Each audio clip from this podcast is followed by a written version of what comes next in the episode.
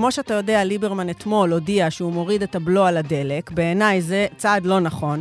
צריך לוודא שהצעדים בטווח הבינוני ובוודאי הארוך שלנו כן יהיו בכיוון הנכון.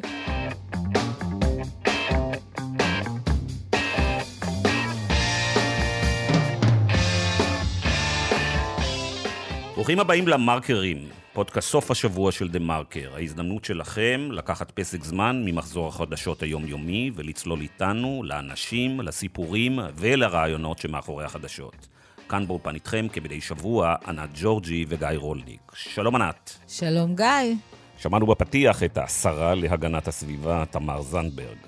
אני רק רוצה לספר שאני קיבלתי וואטסאפ בשש וחצי בבוקר, מאוד זועם, שבו אחד, גיא רולניק, מביע את דעתו על אה, עידית סילמן. אני עדיין לא הבנתי מה קרה ומה היה ברקע הדברים, אבל ככה התעוררתי היום. ואיך אתה התעוררת, גיא רולניק? זה לא היה, זה לא היה זועם, ענת, לא הערתי אותך, הוואטסאפ שלך על מושתק, את שוב רוצחת לי פה את ה... את האופי. אני רוצה, רק רוצה להזכיר לך ולמאזינים שלא יודעים את זה, אז אני רוצה להזכיר לך ולמאזינים שאנחנו ניסינו להביא כמה פעמים את הגברת עידית סילמן לפודקאסט הזה.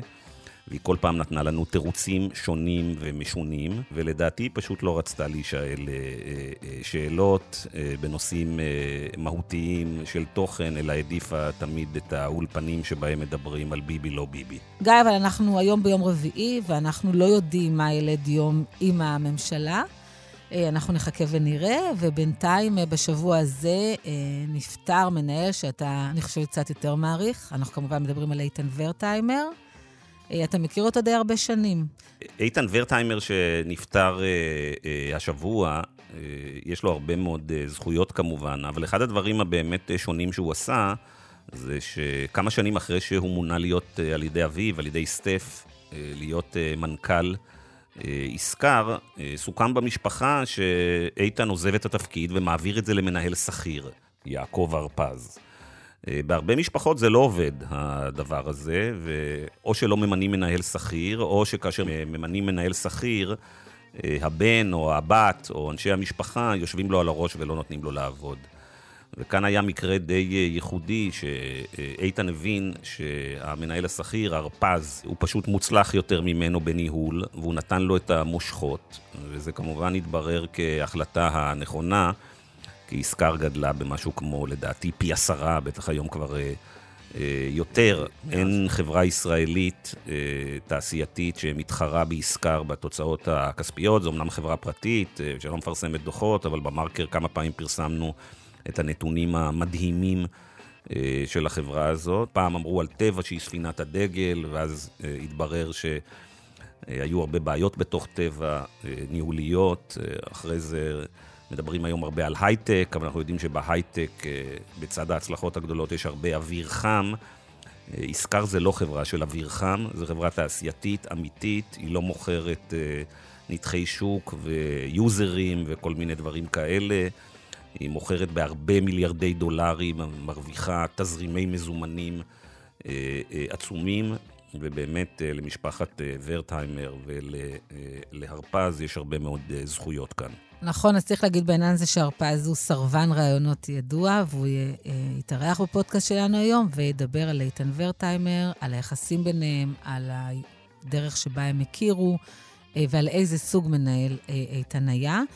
אבל לפני שנגיע להרפז, אנחנו נדבר על נושא שהוא בוער בעצמותינו, והוא כמובן האקלים. השרה להגנת הסביבה, תמר זנדברג, נחשבת לאחת הפעילות הבולטות.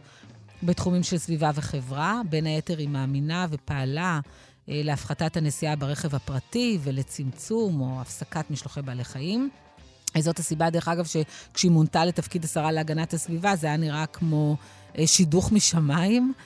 אה, לזה כמובן יש להוסיף שלאורך השנים היא ביססה יחסים טובים מאוד עם ארגוני הסביבה, מה שבוודאי אמור היה לסייע לה במילוי התפקיד.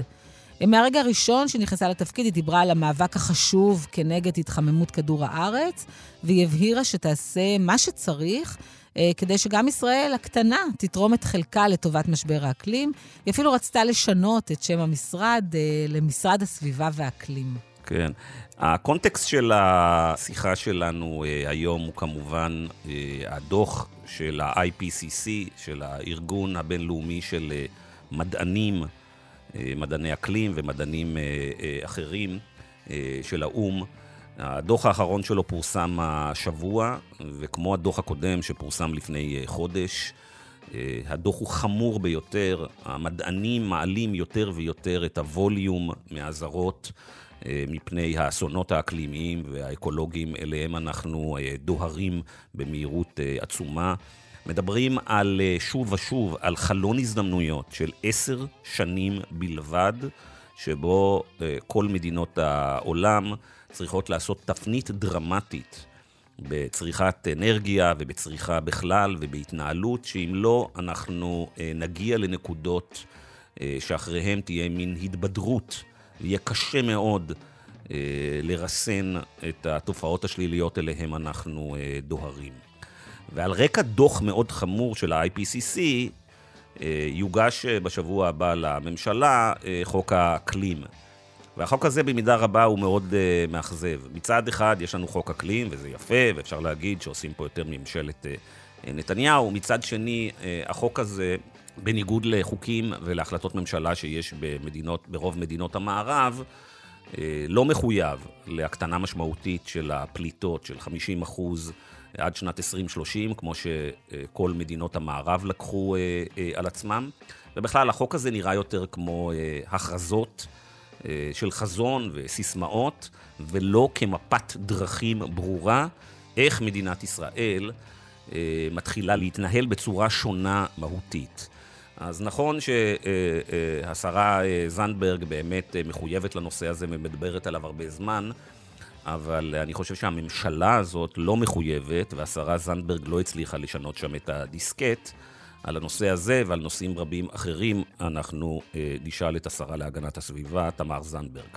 אז בעצם בשיאו של יום מטלטל פוליטי, ורגע לפני שהצעת החוק שלה עולה לאישור הוועדה, תמר זנדברג מגיעה לאולפן שלנו לענות על השאלות הקשות. פרסומת אחת ומתחילים.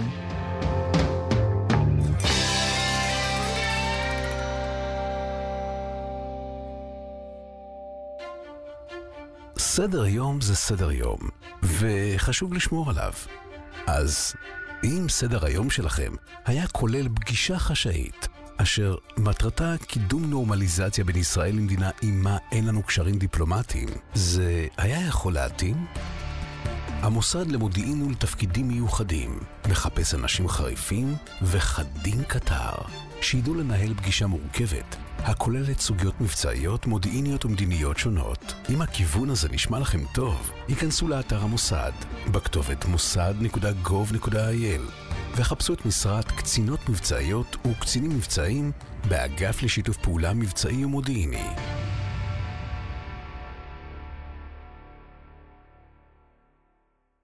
שלום, תמר. שלום רב.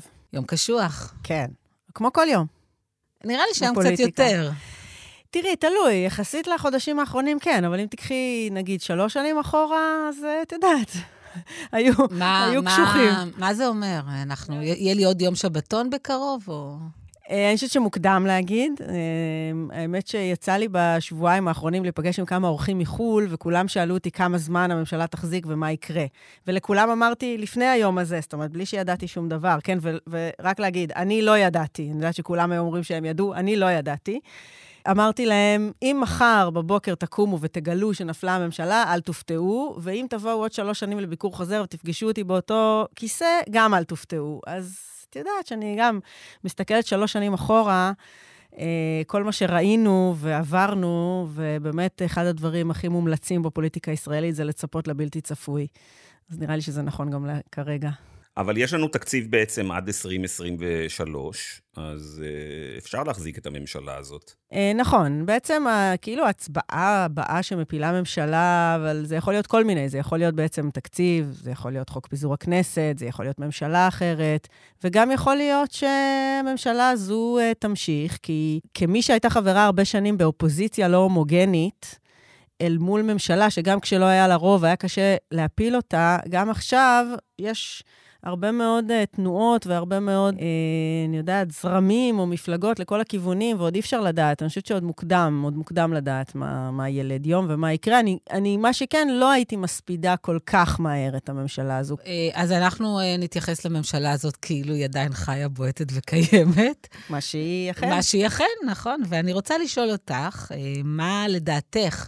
רמת המודעות, הנחישות והעניין של אה, ממשלת ישראל, של ממשלת השינוי, אה, לנושא איכות הסביבה ושינוי האקלים. אני אדייק את זה, מה רמת המחויבות של נפתלי בנט, יאיר לפיד, אביגדור ליברמן או שלך, אה, בהשוואה למה שמקובל במערב, למשל. אוקיי, okay, אז באמת רציתי לומר שבהשוואה לממשלות הקודמות היא דרמטית. רמת המחויבות ורמת העניין ורמת הביצוע אני חייבת לומר את זה. אנחנו באמת אה, ימים ספורים ערב אה, ההבאה של אה, חוק האקלים לממשלה, שזו אחת המחויבויות הקואליציוניות וגם האישיות, הפוליטיות שלי, זה בקווי היסוד של הממשלה, כתוצאה מעבודה שלי. אבל אנחנו גם אחרי כמה החלטות ממשלה די משמעותיות בתחומי האנרגיה, התחבורה, החדשנות.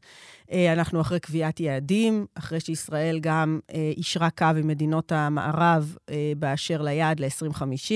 ישראל התחייבה לאיפוס פליטות נטו ל-2050. אני בדיוק שבוע שעבר חזרתי מכינוס שרי הסביבה של ה-OECD, והייתה לנו שם הזדמנות להשוות את ישראל על כמה מדדים אה, ביחס למדינות העולם. וצריך להגיד, יש מדדים שבהם ישראל נמצאת במקום טוב, או לפחות התקדמה בזמן האחרון. לדוגמה, אני חייבת לומר, בתחום הפלסטיק. זיהום הפלסטיק זה אחד הדברים שהושוו שם, אחד הדברים שעמד במוקד הכינוס, ואני שמחתי לגלות את ישראל אחרי מס החד-פעמי האחרון שהעברנו, עלתה במעלה המדינות ה-OECD מבחינת המדיניות שלה. אל תספרי להם שאנחנו שורפים אה, פלסטיקים בכל מיני משרפות פיראטיות. אז זהו, זה יש, יש דברים אחרים שבהם ישראל בהחלט נמצאת uh, מאחור. Uh, אחד מהם זה היעד שלנו, יעד הפחתת הפליטות ל-2030, יעד הביניים. שבו רוב מדינות המערב, בוודאי האיחוד האירופי, נמצאים במקום יותר מתקדם מאיתנו. אה, צריך לזכור שאנחנו התחלנו, אה, מבקר המדינה הגדיר באופן כואב את המדיניות של ישראל שנים אחורה כנעה בין אפס לפיגור. זו הגדרה בעיניי כואבת, אבל קולעת. הממשלה הזו באמת, בשורה של מהלכים, אה, התחילה ומתחילה להדביק את הפער. אה, אבל זה מה שזה, זה הדבקת פער. כלומר, אני בהחלט חושבת שכדי ליישר קו עם מדינות המערב, יש לנו עוד לאן להתקדם. כלומר, שני הדוחות האחרונים של ה-IPCC, אה, כמו שאת יודעת יותר טוב מכולנו, הם החמורים ביותר שפורסמו אה, בהיסטוריה. הקהילה המדעית בעולם קובעת שיש לנו חלון הזדמנות של עשר שנים לפעול בנחישות מול האתגרים האקולוגיים. אנחנו דוהרים לאסונות אקולוגיים. במהירות עצומה, וכמו שכותבים המדענים, זה בידיים שלנו, יש לנו את הטכנולוגיה לעצור את זה. עכשיו, כמו שאמרת, ממשלת ישראל אה, מתעלמת מזה שנים ארוכות מהדבר הזה. נו טוב, אפשר להגיד שנתניהו התעניין רק בצמיחה, אבל עוד מעט ממשלת השינוי שנה בתפקיד, וחוק האקלים שאתם, שאת מביאה ביום ראשון לממשלה, לא מתחייב ליעדים שנקבעו בוועידות הבינלאומיות, וספציפית לא מתחייב ליעד הקריטי של 2030, וזאת בשעה שדוח ה-IPCC מתמקד בעשר השנים הקרובות כחלון הזדמנויות אחרון. כן, אז uh, קודם כל, uh, אכן ממשלות ישראל, אמרתי, לאורך שנים באמת התעלמו, וזה נכון. הממשלה הזו ממש לא מתעלמת, uh, וכבר התחילה בסדרה של פעולות. כולל העובדה שהיא אישרה קו באמת עם מדינות העולם לגבי היעד של 2050. ואגב, יעדים שכן ובהחלט נמצאים בחוק האקלים, אה, גם המחויבות ל-2050, שהיא היום, אגב, לא מעוגנת בהחלטת ממשלה. החלטת הממשלה האחרונה שהעברנו מסתכלת על יעד של 85% הפחתה ל-2050, אבל ראש הממשלה בנט, ממש ערב ועידת האקלים, התחייב לאיפוס נטו. אה, ובכך באמת העמיד את ישראל בשורה אחת עם העולם בהקשר הזה. אתה מאוד צודק שיעד הביניים שלנו ל-2030 הוא נמוך, ואתה גם צודק שהעולם, ובעיקר הקהילה המדעית, וזה משתקף בדוחות ה-IPCC, מסתכלים על העשור הקרוב במה שמוגדר העשור הקריטי. מכיוון שזה העשור שבו, אם לא יהיה שינוי מגמה, אז אנחנו נדון את האנושות לקטסטרופה. עכשיו, נכון, אתה צודק שהיעד שלנו, היעד הישראלי ל-2030, הוא יעד נמוך. אמ, אני רוצה לומר על זה כמה דברים. אחד, הוא יעד שמשקף פשרה בין כלל הכוחות בממשלה. שתיים, הוא משקף מקום שהתחלנו ממנו, שהוא מקום, כן, של פיגור. אין מה לומר, אנחנו סוגרים פער. שלוש, וגם את זה צריך להגיד, הוא משקף נתונים ייחודיים למדינת ישראל, כמו לדוגמה, אוכלוסייה צומחת בפער יותר ממדינות ה-OECD האחרות, ותנופת פיתוח, אפרופו מחירי הדיור ותשתיות שנבנות כאן בשנים הקרובות, כמו מטרו לדוגמה, שבהרבה ממדינות אירופה והעולם נבנו במאה ה-19, אנחנו נקדיש את רוב המאה ה-21 לבניית התשתיות האלה. כל הדברים האלה doesn't excuse us, לא פוטרים אותנו מהצורך ליישר קו גם במובן הזה, מכיוון שישראל, והרבה אומרים ישראל היא קטנה, מה היא כבר משפיעה, זה שהמדינות הגדולות יפחיתו.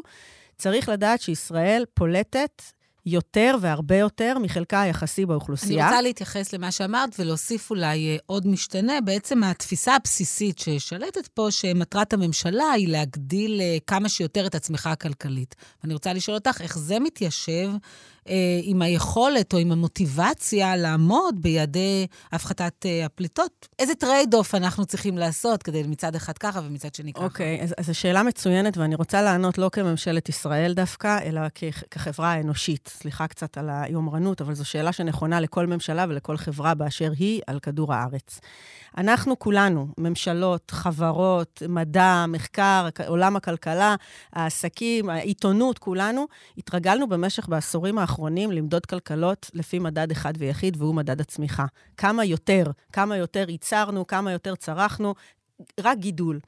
משבר האקלים שם אותנו במציאות חדשה, שבה זה כבר לא יכול להיות המדד המרכזי, מכיוון שאנחנו כבר יודעים שהפיתוח והתיעוש של ה-200 השנים האחרונות הוא זה שיצר משבר אה, אקלים. זה שינוי של תרבות, זה שינוי של הדלקים, תפיסה. נכון, והשינוי הזה הוא חובק קול. אנחנו צריכים לשנות מן היסוד את האופן שבו אנחנו מייצרים, צורכים, אוכלים, נוסעים, וגם מודדים. תמר, המאזינים של הפודקאסט שלנו מכירים את זה. השאלה היא מה אה, אביגדור ליברמן ונפתלי בנט אומרים לך על זה. אז אני חושבת ש... שמע, שוב, אני, אני רגע רוצה להתחיל דווקא מהעולם, כי גם הארגונים הכלכליים המרכזיים, אם זה ה-OECD, אם זה האיחוד האירופי, מסתכלים על הדברים האלה בשנים האחרונות. הצמיחה, היציאה מה-COVID, היא מוגדרת בהרבה מדינות יציאה ירוקה. האיחוד האירופי, אה, בתוכנית שלו, Fit to 55, תוכנית כלכלית שמטרתה לתמוך ביעד הפחתת הפליטות, מסתכל על הדברים האלה, על מקומות עבודה, על well-being, אה, דוחות כלכליים, כולל של ה-OECD, מוגדרים, יצאו תחת הכותרת Beyond Growth, כלומר, איך אנחנו עוברים לעולם... תמר, את שכנעת בזה את ליברמן ואת בנט? זה, בממשלת ישראל, הדברים האלה, איך אני אגיד את זה, אה, מתנדנדים בין כתבים. במשך התקופה הזו. אני חייבת לומר את זה. מה, זאת אומרת, מי, מי יושב בכתבים? ש... תסבירי לנו מי יושב בכתבים. אותם אנשים יושבים בשני הכתבים לפי העיתוי. לדוגמה, שאלת אותי, השאלה הראשונה ששאלת אותי זה מהי המחויבות של ממשלת ישראל. ואני חייבת לומר ש... אה, ואמרתי, המחויבות של ממשלת ישראל היא דרמטית גבוהה יותר מהממשלות הקודמות. אבל יש משהו במשבר האקלים, ואני אומרת את זה ממש בכנות. זה משבר דחוף, זה מצב חירום, אבל הוא מצב חירום מתמשך. הוא תמיד קצת נדחק מפני משברים דחופים יותר, כמו מלחמה באוקראינה, כמו מחירי הדיור, כמו משברים פוליטיים. תמר, זה לא מדויק. הדוחות של ה-IPCC נהיו הרבה יותר חמורים בשנים האחרונות, ואנחנו בשלב אקספוננציאלי של הרס המערכות האקולוגיות. כלומר, זה לא אה, אותו מצב שבו אנחנו נמצאים, שמדברים על זה 20, 30, 40 שנה, על משבר האקלים. נכנסנו לשלב אחר, ויש רמת דחיפות אחרת בכל העולם. ואני רוצה לחזור על השאלה שלי, מה אומרים לך נפתלי בנט אבל... ואביגדור ליברמן? אז אני אומרת, אין לנו שום ויכוח על רמת הדחיפות, אבל אני אומרת, כאשר לדוגמה העולם כולו, ובתוכו ישראל, נקלעים למלחמה באירופה או למשבר אנרגיה, אז אתה רואה את כל העולם ושמעתי את זה, זה היה השיחה החמה ב-OECD עם כל השרים מכל המדינות, שאמרו, כן, אנחנו כרגע עושים איזושהי דיפרנציאציה בין טווח קצר לטווח ארוך. עכשיו, אני חושבת שגם אתגרי הטווח הקצר, ואני כתבתי על כך לליברמן בפירוט לשר האוצר, ומה הוא ענה לך? פירטתי בפניו, לדעתי המכתב הזה פורסם אצלכם, אם, אם אינני טועה, אה, שגם הצעדים שצריך לעשות בטווח הקצר, לדוגמה, להוזלת ה- אה, יוקר המחיה, זה לדוגמה להוריד את המס על המכוניות החשמליות, להוריד אותו עוד יותר, מ-10% ל-5% ואפילו ל-0, כמו שיש לדוגמה בנורבגיה. תמר, את מדברת המון עם שרים באירופה שמשוכנעים. אנחנו שואלים, את שוב, על ליברמן. ליברמן הוריד לא, את... אז אני אומרת, ה- אני ל- פניתי גם לליברמן והצעתי לו את זה. כמו שאתה יודע, כן. ליברמן אתמול הודיע שהוא מוריד את הבלו על הדלק. בעיניי זה, לא, זה צעד, ואני גם אמרתי את זה אתמול, זה צעד לא נכון. אני, אה, מה שנקרא, מתנחמת בזה, או, או ככל שזה באמת צעד אה, קצר טווח, צריך לוודא שהצעדים בטווח הבינוני וה- ובוודאי הארוך שלנו, כן יהיו בכיוון הנכון. אני חושב שהצעדים של ליברמן מאתמול, על מכוניות החשמליות ועל הבלו, הם בדיוק הפוכים מחוק האקלים שלך. אז אני אומרת, אני הצעתי לשר האוצר, אה, במקום אה, להוריד את מיסי הדלק, אני הצעתי לו להוריד את מס הקנייה על המכוניות החשמליות.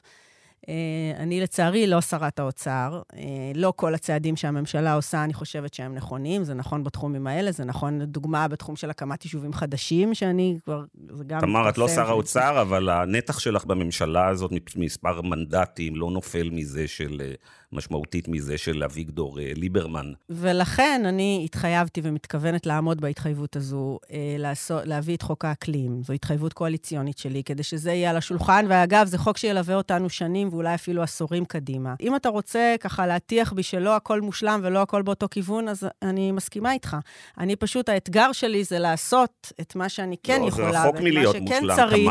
אני, אני- לי, נדמה, לי נדמה שאני מקשיב לממשלה הזאת, ואני מקשיב לה יותר מאשר אני מקשיב לממשלות, לממשלה הקודמת, היא שבניגוד למה שאת אומרת, לא שינינו את הדיסקט. את באמת, אה, ברטוריקה שלך, אומרת את כל הדברים הנכונים, אבל מרץ ומפלגת העבודה, אני לא יודע איפה היא עומדת בזה, לא מצליחות לספק לנו את הסחורה, ונפתלי בנט ואביגדור ליברמן נותנים את הטון, ואנחנו רואים את זה בהחלטות שהן אנטי-מאבק בשינוי האקלים. תראה, בממשלה כזאת, וזה נכון לא רק באקלים, זה נכון בכל דבר, בממשלה כזאת שהיא כל כך אה, מגוונת ואפילו מקוטבת מבחינה פוליטית, ואנחנו מדברים ביום אולי שהכיתוב הזה אבל אנחנו לא מדברים על השטחים, לשיא. תמר, אנחנו מדברים על לא, שינוי אבל אקלים, זה- אנחנו לא מדברים זה- עכשיו זה- על הכיבוש. כן, כן, אבל זה אותו דבר בכל התחומים. אני אומרת, בממשלה כזאת, אה, בכל רגע נתון, רגע, אמרת בהתחלה שנפתלי. בנט דווקא בעניין של אה, מאבק בשינוי נכון, האקלים. אני אומרת, הוא מחויב לזה מחויב, רק דרמטית, זה לא בא לידי ביטוי יותר. בהחלטות הממשלה.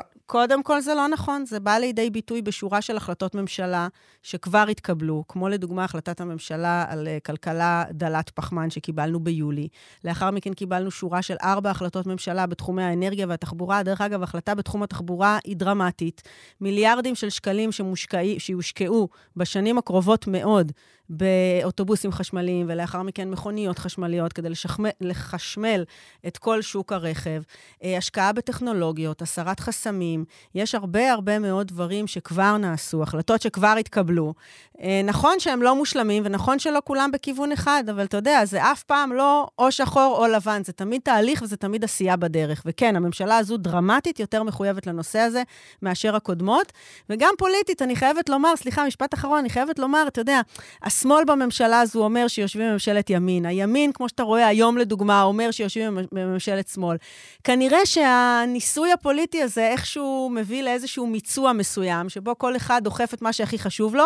לי זה הכי חשוב, ואני דוחפת את זה כל יום. אוקיי. אה, לפני שאת שרת האקלים בעצם, אה, את גם שרת הסביבה.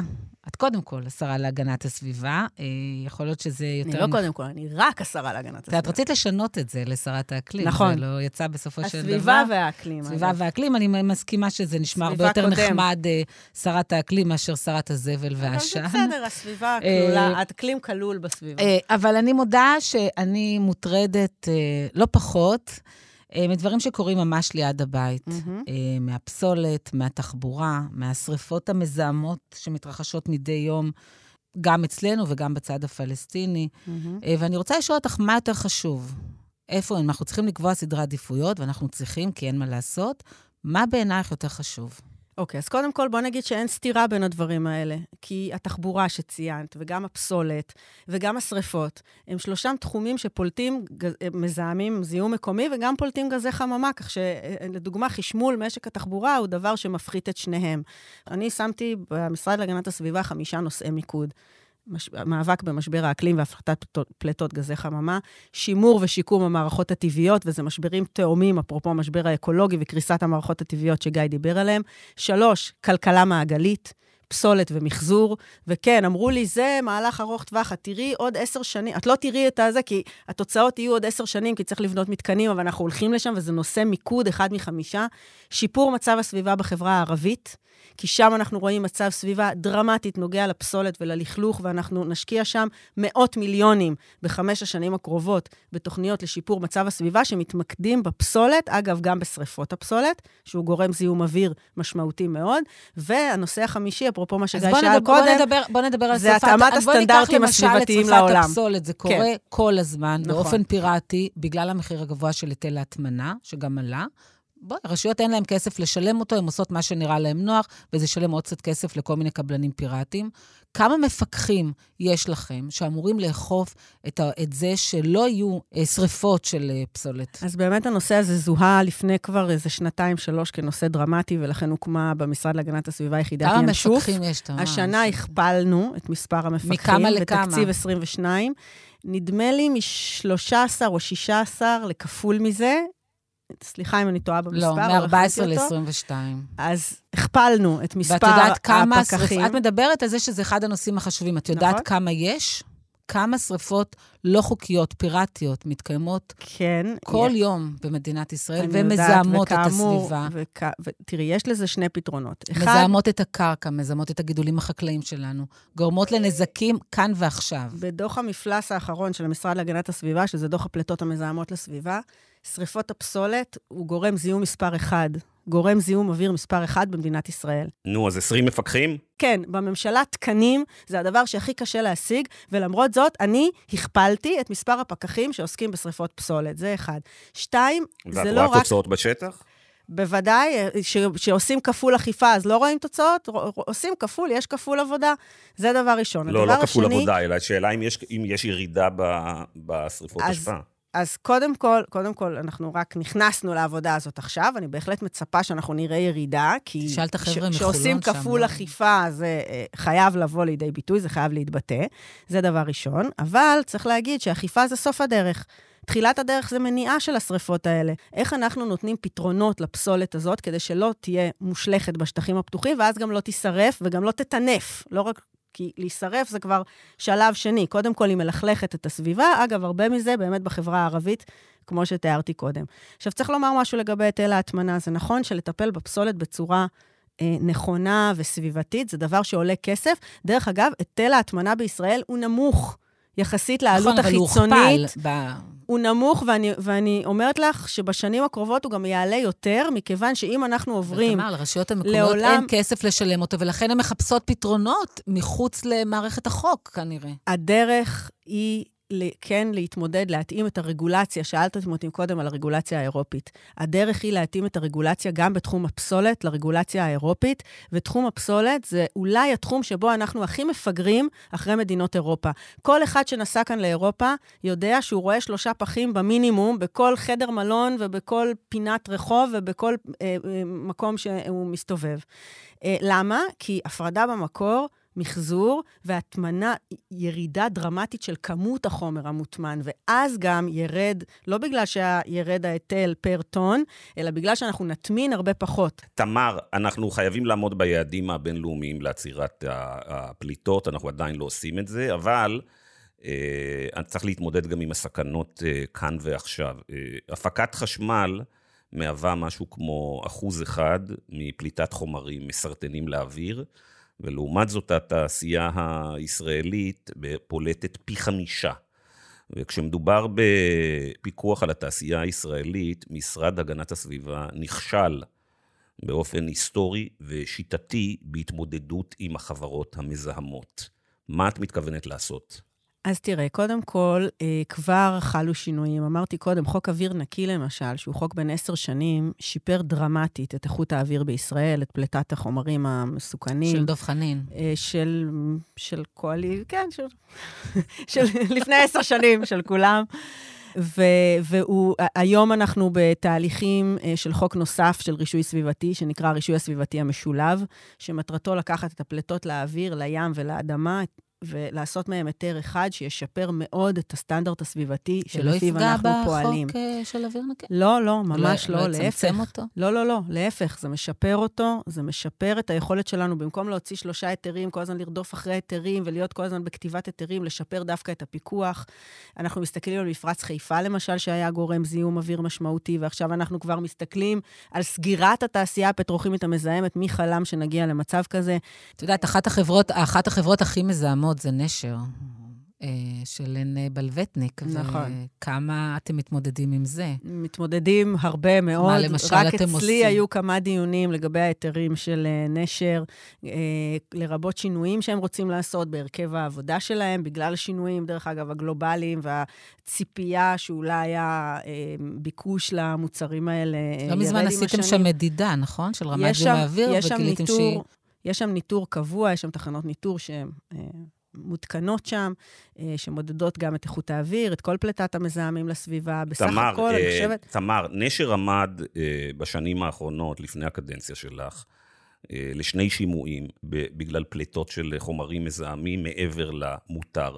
בשני המקרים זה נגמר בלי סנקציות. אף מנהל בנשר ובחברה האם של נשר לא הלך לכלא. ההרתעה של המשרד להגנת הסביבה היא אפסית. ובמקרים רבים התעשייה פשוט לוחצת על המשרד לשנות את הסטנדרטים, למשל להורים, להרים את, ה, להרים את הסטנדרט המותר, ראינו את זה שזה קורה ב... אה, נדמה לי בבתי זיקוק או בכרמל אוליפינים, ואז פשוט הם לא צריכים לשנות התנהגותם.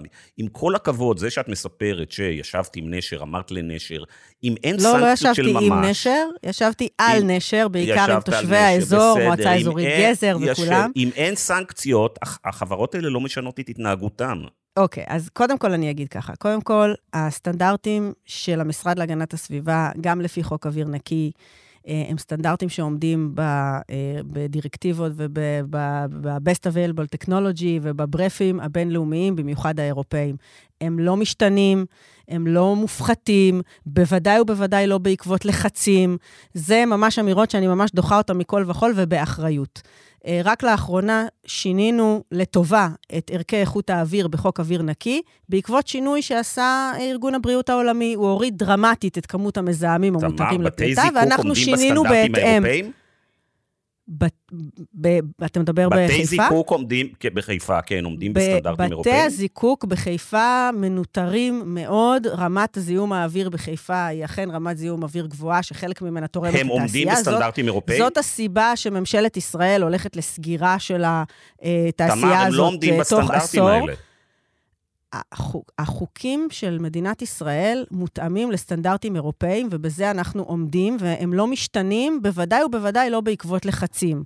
אני חייבת לומר לך שזה אחד הדברים שאתה יודע, השאלה הזאת על של לחץ על פקידים ועל, ועל רגולטורים וכל הדברים, אני, עם ההתרשמות שלי במשרד להגנת הסביבה, הדבר הזה לא קיים, איננו, הם גם לא משתנים, הסטנדרטים קבועים בחוק. טוב, אז תמר, לסיכום, ענייני uh, סביבה ואקלים היו מאז ומתמיד uh, בתחתית סדר העדיפויות של ממשלת ישראל, ולעומת זאת, זה היו נושאים שהיו קרובים לליבך מאז שנכנסת לפוליטיקה. נכון. התרבות של ממשלת ישראל ניצחה את התרבות שלך, או להפך? אני חושבת שהתרבויות האלה נמצאות בהיזון חוזר הדדי ויומיומי. אני חושבת שגם בזכותי, אם אני, אם אני חייבת לומר, אבל גם בגלל עוד, עוד גורמים, בגלל הציבור, בגלל דוחות ה-IPCC, בגלל איפה שהעולם נמצא, בגלל הרבה מאוד גורמים. הממשלה הזו באמת הלכה צעדים דרמטית רחוקים יותר מקודמותיה, ואני לפחות באופן אישי, ואנחנו ביום פוליטי מאתגר, אז אני יכולה כרגע לומר, לא חשוב איפה אני אהיה, לא חשוב עוד כמה זמן אני אהיה בכיסא הזה ובאיזה כיסאות אני אהיה בהמשך, אה, אני חושבת שזה באמת האתגר הגדול של דורנו, זאת לא קלישאה. ואני פשוט באמת אקדיש את חיי הציבוריים להיאבק במשבר הזה, וכמו שאתה צודק שדוחות ה-IPCC האחרונים היו חמורים, אבל עם זאת, המדענים שם גם אמרו שהדבר הכי גרוע לעשות זה להיכנס לייאוש ולהגיד שאין מה לעשות, כי יש מה לעשות, והזמן לעשות הוא עכשיו. תמר, יש לנו עוד דרך ארוכה לעשות. לגמרי. גם בכל מה שקשור uh, לתחבורה, uh, בוודאי תחבורה ציבורית, לאכילת בשר, לשינוע בעלי חיים. לא הספקנו לגעת בזה היום, אנחנו נזמין אותך שוב. כטבעונית מטעמים אה, אקלימיים ותל אביבית מטעמים עירוניים וסביבתיים, אני אשמח לבוא שוב לדבר גם על הדברים האלה. השרה להגנת הסביבה, תמר זנדברג, תודה רבה לך. תודה, תודה לכם.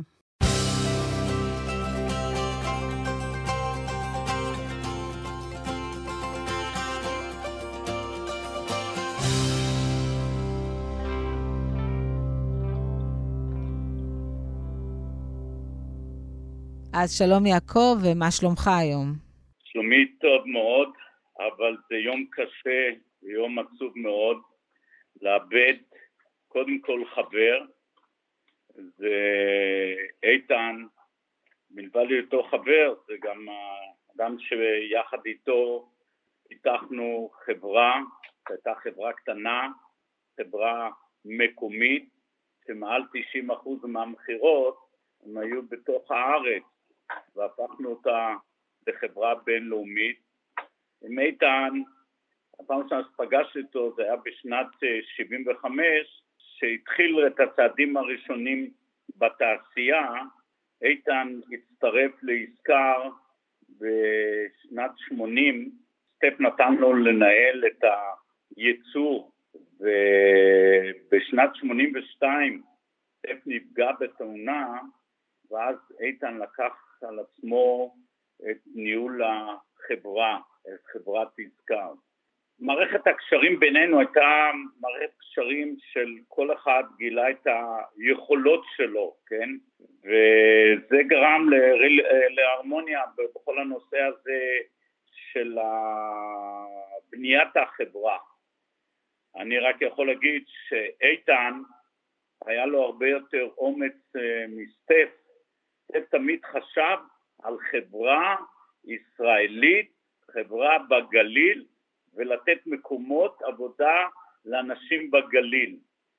סטפ לא חשב על פריצה בינלאומית, לגליל הייתה את העדיפות הראשונה, ורצה תמיד להישאר חברת נישה במוצר אחד. אני חייב להגיד שאיתן היה שונה, ובמיוחד אחרי שחזר מהרווארד, הוא, הוא הביא שינויים מרחיקי לכת. יעקב, איתן אה, חלה לפני כשלוש שנים. אה, אני מניחה שליווית אותו בשנים האלה, ואני רוצה לשאול אותך אם הוא היה עסוק אה, במורשת שהוא ישאיר אחריו. אני רוצה להגיד שאיתן, ברגע שהוא פרש מהחברה ומכר את ה... 80 אחוז, מכרתי עוד ב-2006 ואת ה remaining ב-2016, ברגע שהוא פרש, איתן היה מנותק מכל מה שקוראים לתעשייה, החלק התעשייתי. הוא יותר התעסק בפילנטרפיה, הוא יותר התעסק בתוכנית עתידים, לא התעסק בתחום התעשייתי. יעקב, אחד הדברים הייחודיים שמסתכלים על ההתפתחות של אה, אה, איתן ושל ישקר, אה, הוא שכמה שנים לאחר שאיתן מתמנה להיות מנכ"ל ישקר, הוא עושה החלטה שאנחנו לא תמיד רואים בחברות משפחתיות, והוא מעביר לך, למנהל שכיר, את הניהול של העסק. כלומר, למרות שהוא הבעלים, הוא אומר, לא, יש מישהו שיכול לעשות את זה יותר טוב ממני. זה דבר שגם אני היה לי קשה בהתחלה לקבל את זה, את ההחלטה של איתן, אבל אני אומר, סטף עבד עם חזון, ואיתן עבד יותר בנושא של התכלס, והוא ראה איך החברה גודלת, ואמר, אני רוצה להפוך את החברה לחברה מקצועית שלא מתמקדת בלתת עבודה לבני משפחה, אלא להוביל את החברה שתהיה באמת חוד החנית, והוא בחר את האנשים שרוצים שיוביל את זה גם כניהול החברה וגם אה, בנושא של הייצור.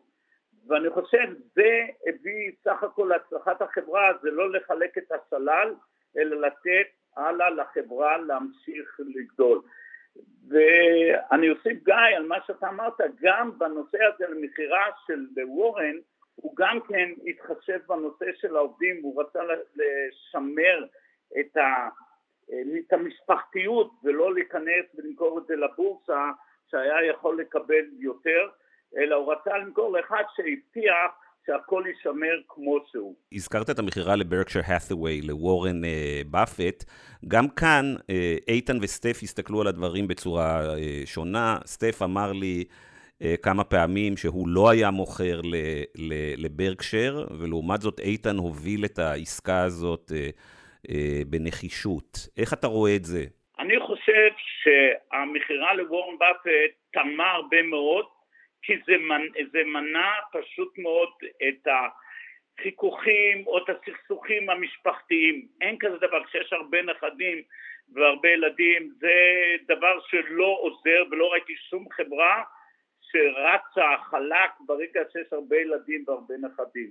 אני חושב שפה עשו דבר נכון, כל אחד קיבל את, את חלקו במשפחה והעסק המשיך להתנהל בצורה מקצועית ומקצוענית ולא מתייחסת למי למשפחה לתת את הייצור ומי לתת את הכספים ואני חושב שזה הצלחת החברה. כן. אז אה, אם אנחנו כבר מדברים, אה, יעקב, אנחנו, אני מתאר, בוא, בוא נשמע קצת על עסקר אה, 2022. אה, אני מניח שהיו שנתיים אה, קשות של אה, קורונה. איך נראית אצלכם ההתאוששות? איזה שנה אתה מצפה לראות 2022 בעסקר, בהשוואה נניח ל-2019? כמו שאתה מכיר אותנו, אנחנו משמרים את העובדים, וזה אחד מהדברים שאם זה סטפ או איתן עמדו על כך, לא משנה מה המצב הכלכלי, אנחנו משמרים את העובדים. וגם ב-2008 וגם ב-2020 שהיה, שהקוביד, הקורונה תפסה אותנו, זה ברור שהיה פחות עבודה. חברות בעולם, אנחנו 99% אחוז ייצוא ויותר, אז ברור שהיה פחות עבודה, אבל לא הורדנו עובדים. אז אני אומר, הייתה ירידה, אבל הירידה היא לא רק בגלל הקורונה, זה בגלל האויל והגז ובגלל אה, תעשיית המכוניות וכולי, אז 2022 הייתה נפילה קונסרבטיבית, לא אומר נפילה גדולה, אבל 2021, אבל הייתי אומר החל מהרבעון האחרון של 2020 ו-2021 הייתה הרקורדיות שלנו, אחת השנים הטובות ביותר, גם בנושא הרווחיות וגם בנושא המחזור מכירות. אז אם אתה שואל אותי איך 2022 שימשיך ככה הלאה, יהיה לנו עוד רקורד. טוב, אז לסיום, אה, יעקב, אולי תספר לנו על, אה, אני לא יודע מתי זה היה, אבל תשתף אותנו על השיחה האחרונה שלך עם וורן אה, באפט, על עסקר, על החיים, מה שמעת ממנו, מה השמעת לו? אני כמובן, אנחנו מדווחים לוורן באפט כל רבעון, וכל רבעון הוא עמום מהתוצאות שלנו, וכמובן הוא... הוא לוקח אותנו כאחד מהחברות הטובות ביותר שלו. והדבר האחרון שאמרתי, הגיע הזמן שאני כבר אפרוש, כן? אז הוא הסתכל עליי, אומר לי, תגיד לי, בן כמה אתה? אז אמרתי לו את גילי. הוא אומר לי, תשמע, יש לך עוד הרבה זמן, אתה עוד תינוק אתה. כן. ועדיין עם אותן אנרגיות, אה, יעקב? אתה מתכוון להישאר שם עוד 20 שנה בעסקר? אה, אני, בוא נגיד, אני לא... אה, מה שקרה עם איתן, ולצערי גם כן באותו יום איבדתי חבר נוסף שהוא היה מנהל החברה שלנו בארצות הברית, בחור צעיר, אחד גם כן המטאורים שלי, שעבד איתי כשלושים שנה, באותו יום בהפרש של שעתיים הודיעו לי גם על הפטירה שלו, וזה קצת מכניס uh, מחשבות לראש, ויש גם את המשפחה על הראש, במיוחד הילדים, זה נותן לחשוב קצת אחרת על החיים. יעקב הרפז, מנכ"ל ישקר, אה, חבר קרוב 50 שנה של אה, התעשיין והיזם אה, איתן ורטהיימר, תודה רבה לך על השיחה הזאת. רק בריאות לכולנו. תודה.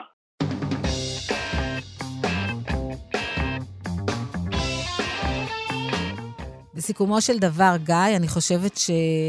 אה, יש עוד הרבה נושאים שהיינו צריכים לדבר עליהם עם תמר, כמו העניין של התחבורה, שזה אחד המזהמים הגדולים בישראל, התחבורה שמבוססת על דיזל ולא על חשמל, לא מספיק על חשמל. אבל אני רוצה להגיד כמה מילים גם על אה, יעקב הרפז ועל הצניעות שלו ועל הדרך שבה הוא מדבר על המשפחה בעצם. שנתנה לו, שמינתה אותו לתפקיד כל כך בכיר, ואפשרה לו בעצם להיות חלק מהקבוצה הזאת. הדברים שהוא אמר הם מאוד מרגשים, וזה מה שפחות או יותר נשאר איתי מהפודקאסט הזה היום. כן, אז uh, באמת, ממשלת ישראל וישקר זה שני הפכים. בישקר הגיעו להישגים שלה בגלל ששם באמת חושבים לטווחים ארוכים. לחברה הזאת תמיד יש תוכניות uh, אסטרטגיות של חמש שנים ו, ויותר, ועשר שנים ויותר, והיא בדרך כלל גם עומדת בהם. ובכל הקשור ל... הם בעיקר אנשי עבודה, גיא, הם באמת אנשים ש... נראה שזה אנשים שבאו לעבוד, בטח יעקב הרפז. אין לי ספק שהם אנשי עבודה, אבל הם לא היו מגיעים להישגים שלהם אם רק הם היו חושבים על כאן ועכשיו, על העבודה, אלא היו חושבים לטווחים ארוכים. אה, ממשלת ישראל אה, לא נמצאת שם, ולמרות הרצון הטוב והנהדר ששמענו מתמר זנדברג אה, בחצי שעה האחרונה, אני לא חושב שממשלת ישראל שינתה דיסקט בנושא של אתגרי שינוי האקלים. אני חושב שבסופו של דבר מדיניות הממשלה בתחום האקלים אה, נשלטת עדיין על ידי אגף תקציבים, אה, ושם אה, נערי האגף עדיין נמצאים בדיסקט הישן. הם לא ערניים מספיק למה שקורה בעולם, למה שהמדענים אומרים. הם חושבים על כאן ועכשיו, על התקציבים הקודמים. אין תחושה של דחיפות בכך שאנחנו צריכים לשנות מהותית.